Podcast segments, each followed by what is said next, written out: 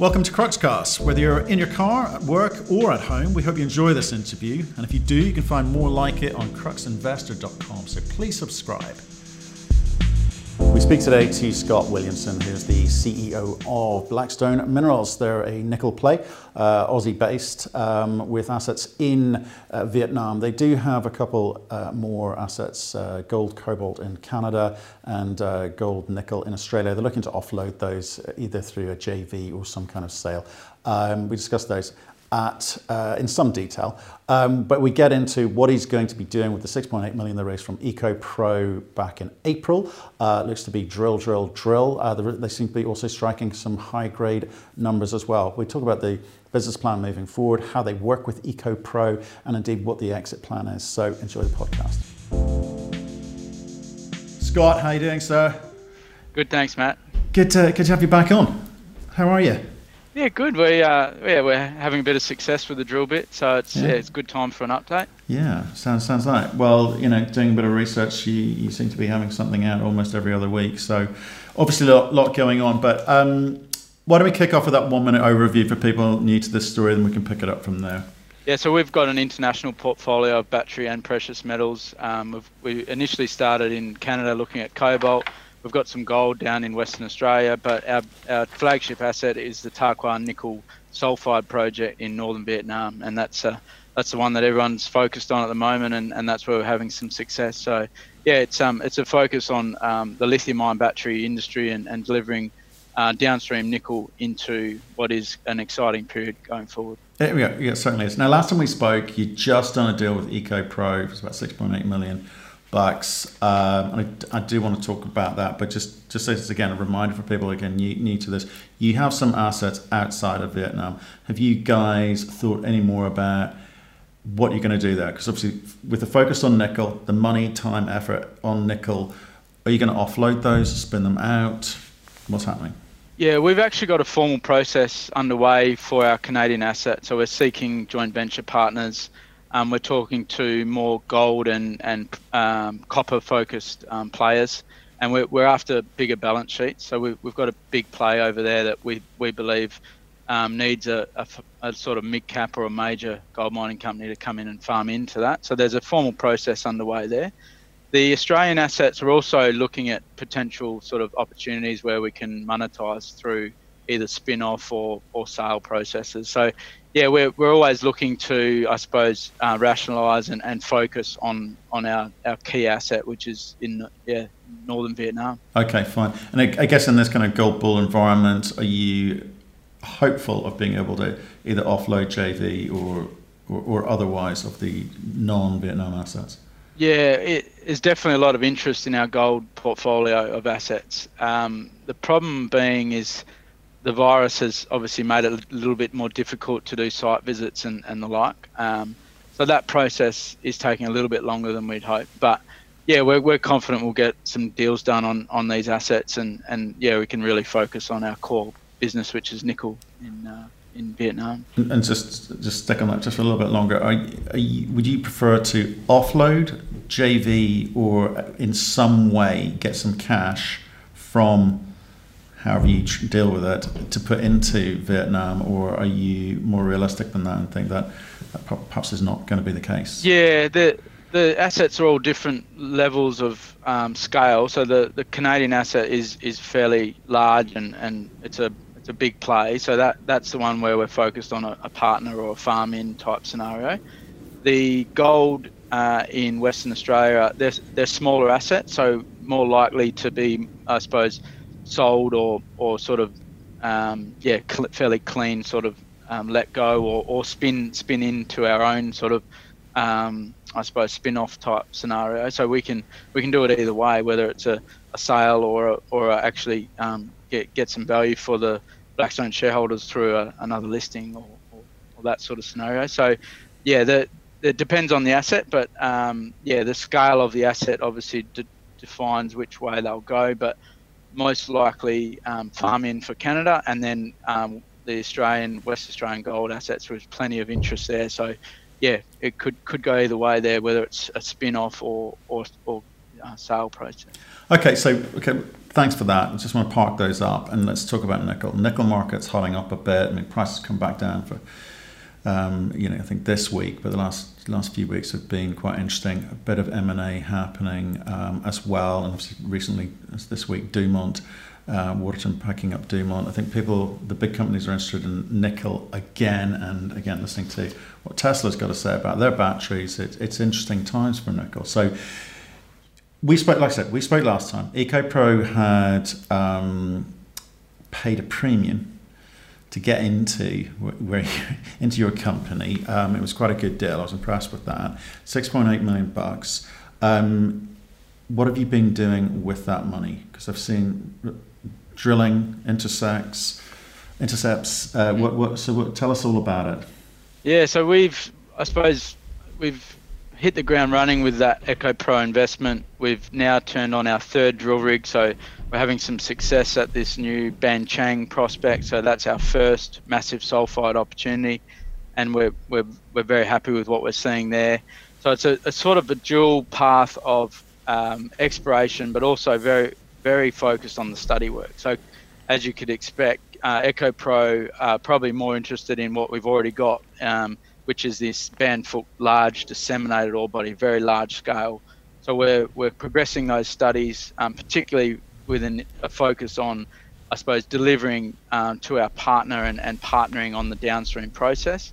So those studies are, are well advanced now, and, and so EcoPro is obviously in in and involved um, with those studies, and, and so we're working with their battery chemical engineers, and, and so we're, we're working on what that partnership will look like and so yeah, a, a, dual sort of path of, of study work, which is um, yeah in the background. Obviously, a lot of that will come come to market soon, but then um, obviously market's very happy to see we're also continuing to explore and find uh, massive sulfide, which is yeah, market always likes a bit of that.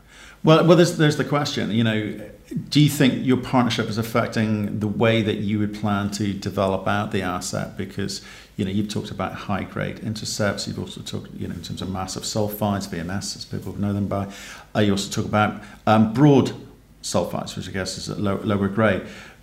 Is that partnership affecting your ability to make decisions to do the best geological work, or are you looking for market stories? It's a good question because the reason we went and drilled the large scale disseminated is because we wanted to secure the partner. If we had have, if we were focused purely on the ASX investor, we would have drilled the massive sulfide from the start. But it was the strategy was built around the partnership. So we drilled for 12 months into a low lower grade disseminated ore body, which is still better grade than a lot of the others, but it's it's a lower grade scenario that we believe the ASX investor probably didn't understand, which is fine because we're now drilling the, the stuff that everyone understands, the shiny rocks. Uh, but I think it, it the, so that relationship is built on um, over two years of, of work with, with the Korean. So we, it, I suppose the relationship does drive our strategy, but our strategy is to, to build a nickel mine. And so to build a nickel mine, we have to work with our partner. Um, we can this will take years to unlock the geology and so we're not going to be rushed into anything but what we've we've already uncovered in the first 12 months is enough to start a mine on. And so we're going to use the good science to unlock the rest of the geology but these belts take years. And so what we can see is something like say Kambalda would have been 50 years ago. We're still finding nickel in Kambalda today. So this will take many, many years to unlock. But the good thing is the first 12 months, we've found a cracking start and we're going to we're going to start it on that, that first ore body. So what's the, okay, the EcoPro, like a, a significant group, okay, they've, they've got a balance sheet, which is obviously very attractive for you, you, you wanted them on board, but what's their expectation of you guys? Because they've got their own drivers you've got a responsibility as shareholders on the public market as well. I mean, there must be some tension there. Oh no, their expectation is that we we are good at what we do, which is geology, mining, and metallurgy, and they they understand that that's our skill set, and so they they're very much leaving that to us. So they've they've they've been very, um, I suppose, uh, supportive of the fact that we need to continue to explore and unlock geology. On the other hand, they're also um, there's an agreement that we will build or rebuild the mine to deliver concentrate to a joint venture partnership between EcoPro and um, Blackstone, basically. So we've already um, outlined a partnership model where we will the mine, which is the Ban Phuc nickel mine, which is 90% Blackstone and 10% local Vietnamese partner, will sell product, which is nickel concentrate, to a partnership which will be built of Blackstone and EcoPro. So that that was always the case, and that that was, I suppose, the whole idea of the investment was that now we will look to the next stage of of investment from EcoPro, which is at the asset level, but the downstream asset level. So we will always continue to be 90% shareholder of the mine, and we will sell to a, a partnership, which is ourselves and EcoPro. So it's a it's an agreement. It's it, there's no structure around how that will be set up yet, but that will be the next stage. Is we put a structure in place, we build a special purpose vehicle to do this partnership, and that's what we're working on now. And what and what timing are you working to in terms of being able to deliver to your partner? Yeah, it's delivering within 12 months is the timeline that we've we've agreed to, and and it's at the stage of around that pre-feasibility stage. So we will take the scoping study, take it to pre-feasibility study, a little bit more confidence, and then we'll we'll build that partnership. So it's a it's a 12 month time frame from the day we signed EcoPro. so it's it's probably nine months from now. So that's pretty aggressive. I know you've got the comfort of um, a partner with a decent balance sheet, but do you feel it's risky building a miner at a PFS level? Well, we'll build a partnership. Um, the the um, final investment decision will be after the bankable study, but the partnership will be built. And the good thing about that is that they will invest into the study, which is the bankable study, as a partnership. So we build the partnership we work on the bankable study as a as a, a, a JV, and and so and then you'll still need that final investment decision after the studies, the final studies completed. So you're telling me all this happens within 12 months? Am I, am I understanding that?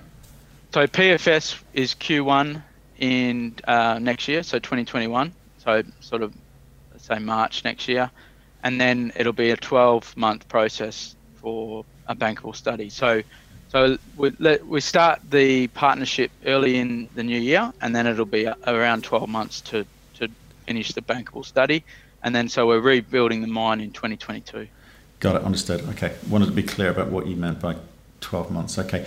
Um, you talked about being able to, of needing to develop this thing over years you obviously feel that you've got something of scale here. You haven't done much drilling, so what what data have you got which leads you to believe that this this will be years in the making?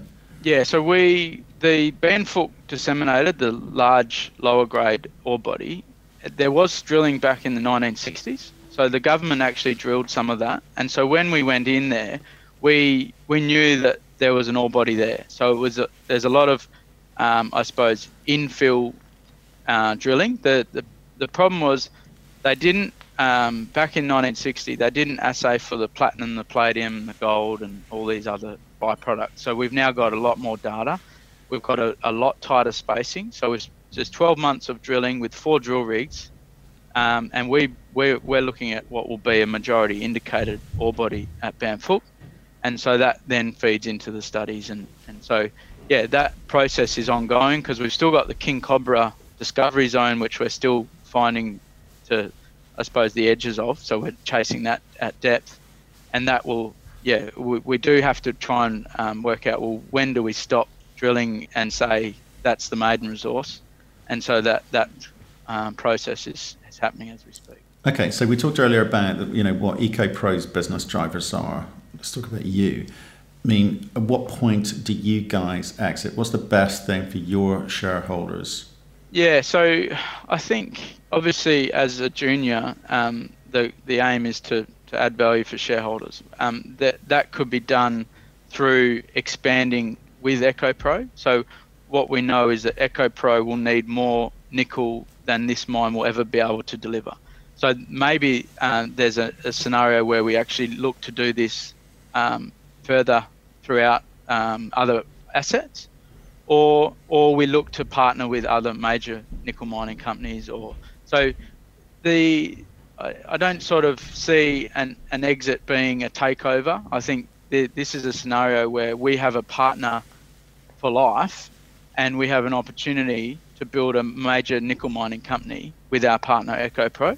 So I'm happy to, to just continue to do that wherever that takes us. So um, it's a little bit different to, say, the Canadian model where it's all, all about trying to find a takeover. It's for me as a mining engineer, I'm happy to go and do this again, um, and maybe we do it in Australia or, or somewhere else around the world. Okay, obviously markets are quite buoyant at the moment in, a lot of commodities. Nickel's seen a you know get good uplift in price. Uh, as I said, up until sort of this this week. Are you nervous at all about the nickel, what the nickel market's going to do over the next six months, twelve months? I look at the copper price, and and I, I I think that's a great sort of leading indicator for base metals. So very rarely that copper runs ahead and then the other base metals don't follow it. So I'm pretty excited about what that run in the um, or the re- quick recovery in copper means for the other base metals. Um, I think being um, two to three years out from mining, we're not too worried about today's nickel price. We, we know that we can make money at today's price, and but we know that in 2023 we're probably looking at a much higher price than today.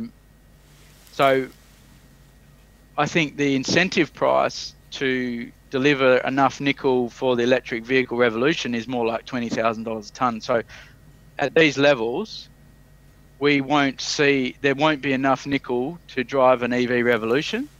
And so inevitably, the nickel price will rise within the next three to five years to incentivize mining of nickel for the EV.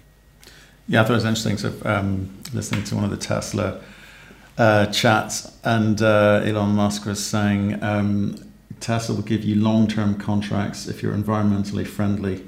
Um, so please mine more nickel. It was, it was interesting, big statement from them. Um, but I think the rest of the market is cognizant that the automotive industry will take a, a while to kind of you know get up to the the um, pre-COVID expectation levels. Um, so it's not, it's not, it's not a big part of the market. Nickel's not a big part of the battery market at the moment, but going forward, it, it possibly will be. So, um, and do you think you've kind of timed this right? Is that is that why what you think is giving your shareholders confidence? I think it. What's really interesting about what um, Tesla have come out and said in the last 24 hours is that it actually has exposed the nickel industry somewhat to what is some fairly unsustainable um, practices. So he's he's targeting nickel that's it's sustainable. It's um, it's using renewable energy. So I believe we have one of the only nickel mines that is as sustainable as you can be for a nickel mine. So we have the hydro renewable power. We're, we're looking at a hydrometallurgical process that has has zero emissions, and we will be looking to use electric equipment as much as possible. So we will be looking to minimize our carbon footprint, and we believe that that exact mine that um, Tesla are looking for, we may have in northern Vietnam because of that renewable power that we're using from the Son La um, hydro power plant, which is the largest hydro power plant in Southeast Asia. So we're, we're lucky that this mine is already hooked in to renewable power. Yes, it's interesting. I, again, sort of going through the notes, obviously following up from our last interview, you know, it's worth reminding people what you've inherited in a way in terms of the the, the mine, the mine facilities, and the concentrator. Someone spent best part of 130 million bucks on that. You're sitting at a market cap today of around 68 million. So, uh, is, is is is that what's that down on your balance sheet as? I'm intrigued. we're working through that as we speak. Um, as you know, with um, infrastructure, it, it, gets written down pretty aggressively. Um, I think it's more about whether we can use it or not. And so, what we're we're very confident of is we can turn this concentrator on for minimal capex requirement. So, if we wanted to go and mine a small, massive sulfide opportunity, that's very low capex because that concentrator is ready to go. So, concentrator fully permitted, um, tailings facility fully permitted, uh, underground mine is permitted, so we can potentially use that to access further underground mines. So it's um, it's a great bit of infrastructure, but what's probably more exciting and more interesting is how much nickel's been left behind, and that's that's not in the hundreds of millions, that's in the billions of, of dollars worth of in, in-ground value. Obviously, we need to understand what that means from an extraction and um, I suppose uh, economic perspective, but it it's insignificant the amount of money they've sunk into the infrastructure to what they've left in the ground, and that's that's what excites us. Is this is a world-class nickel sulfide district, and we're we're in year one of probably 20 or 30 years here. Okay, you've talked about getting this third drill up and running. You've got the rest of the year. Um, are you restricted at all because of you know COVID measures in country, or you can be delivering regular updates from the drill bit? Yeah, so we're lucky that the Vietnam government locked down the borders back in January. So the um, we we believe that Vietnam has um, responded to the virus better than potentially any country in the world. So there's 360 cases from 100 million people, and and that's so Vietnam are still looking at I think something like five or six percent growth this year. It's just it's an amazing story that's playing out right here, and and so this movement towards um, removing value chains out of China, Vietnam will be the biggest beneficiary of that movement, and because they've they've worked so well to um, contain the virus and and and continue to work as as um, work as usual. So no no change for us. If anything, we're ramping up. So as as as, as long as I can continue to access capital, we will unlock this nickel sulfide district. So uh, three drill rigs. We'll probably add more. Um, the EM crew is the bottleneck at the moment, so we probably look at maybe another EM crew. So the EM, which is electromagnetics, that unlocks the massive sulfide opportunities, and we bring the drill rigs in behind them. So if we had another EM crew, we'd probably throw two, another two or three rigs at it. So yeah, these are all things we're trying to look at. What, how do we unlock this geology quicker, and then start this mine quicker as well? Okay, you've got about seven million bucks. It says in your presentation anyway. I don't know what the case is today.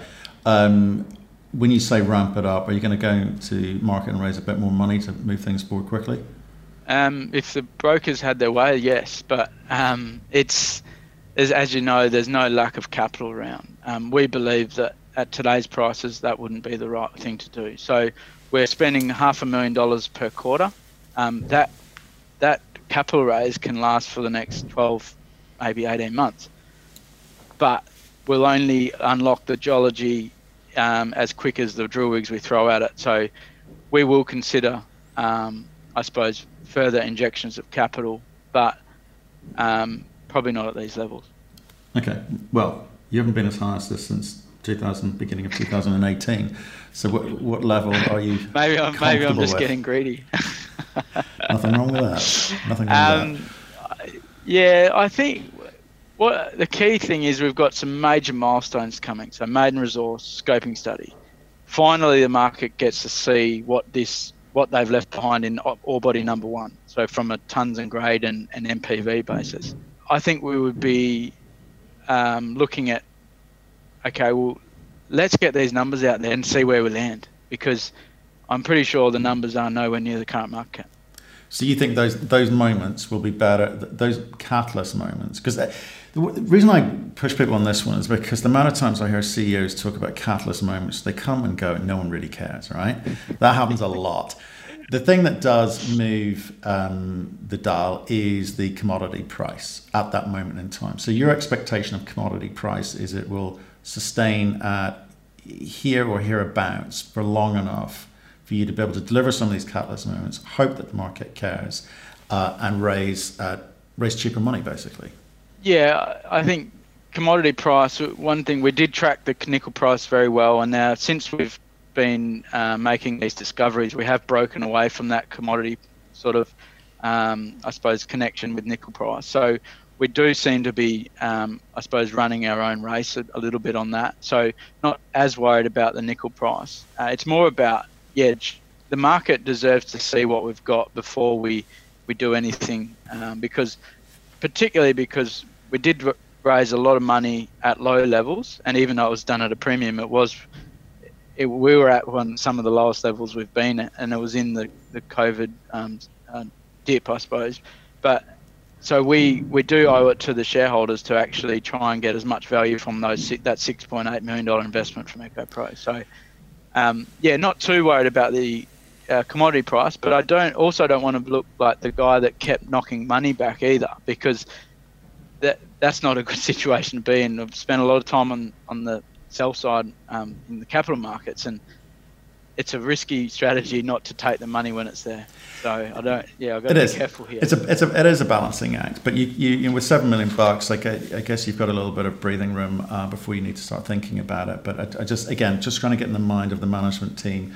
Sounds like you're thinking about things. Look, um, Scott, I know you're going to get a hard stop now, so um, appreciate you coming on, telling us the story again. It's one we like. I think you're, you're moving things along at a pace, like you say. So come back on, pick up that phone, let us know how things are getting on. All right. No worries, mate. Thanks, thanks for your time, man. Thank you for listening. If you've enjoyed the interview, why not subscribe to Cruxcast or our website, cruxinvestor.com, and of course our YouTube channel, Crux Investor. Plus, you can catch us most days on Twitter and LinkedIn. We really love getting your feedback, so please keep it coming, and we'll speak to you again soon.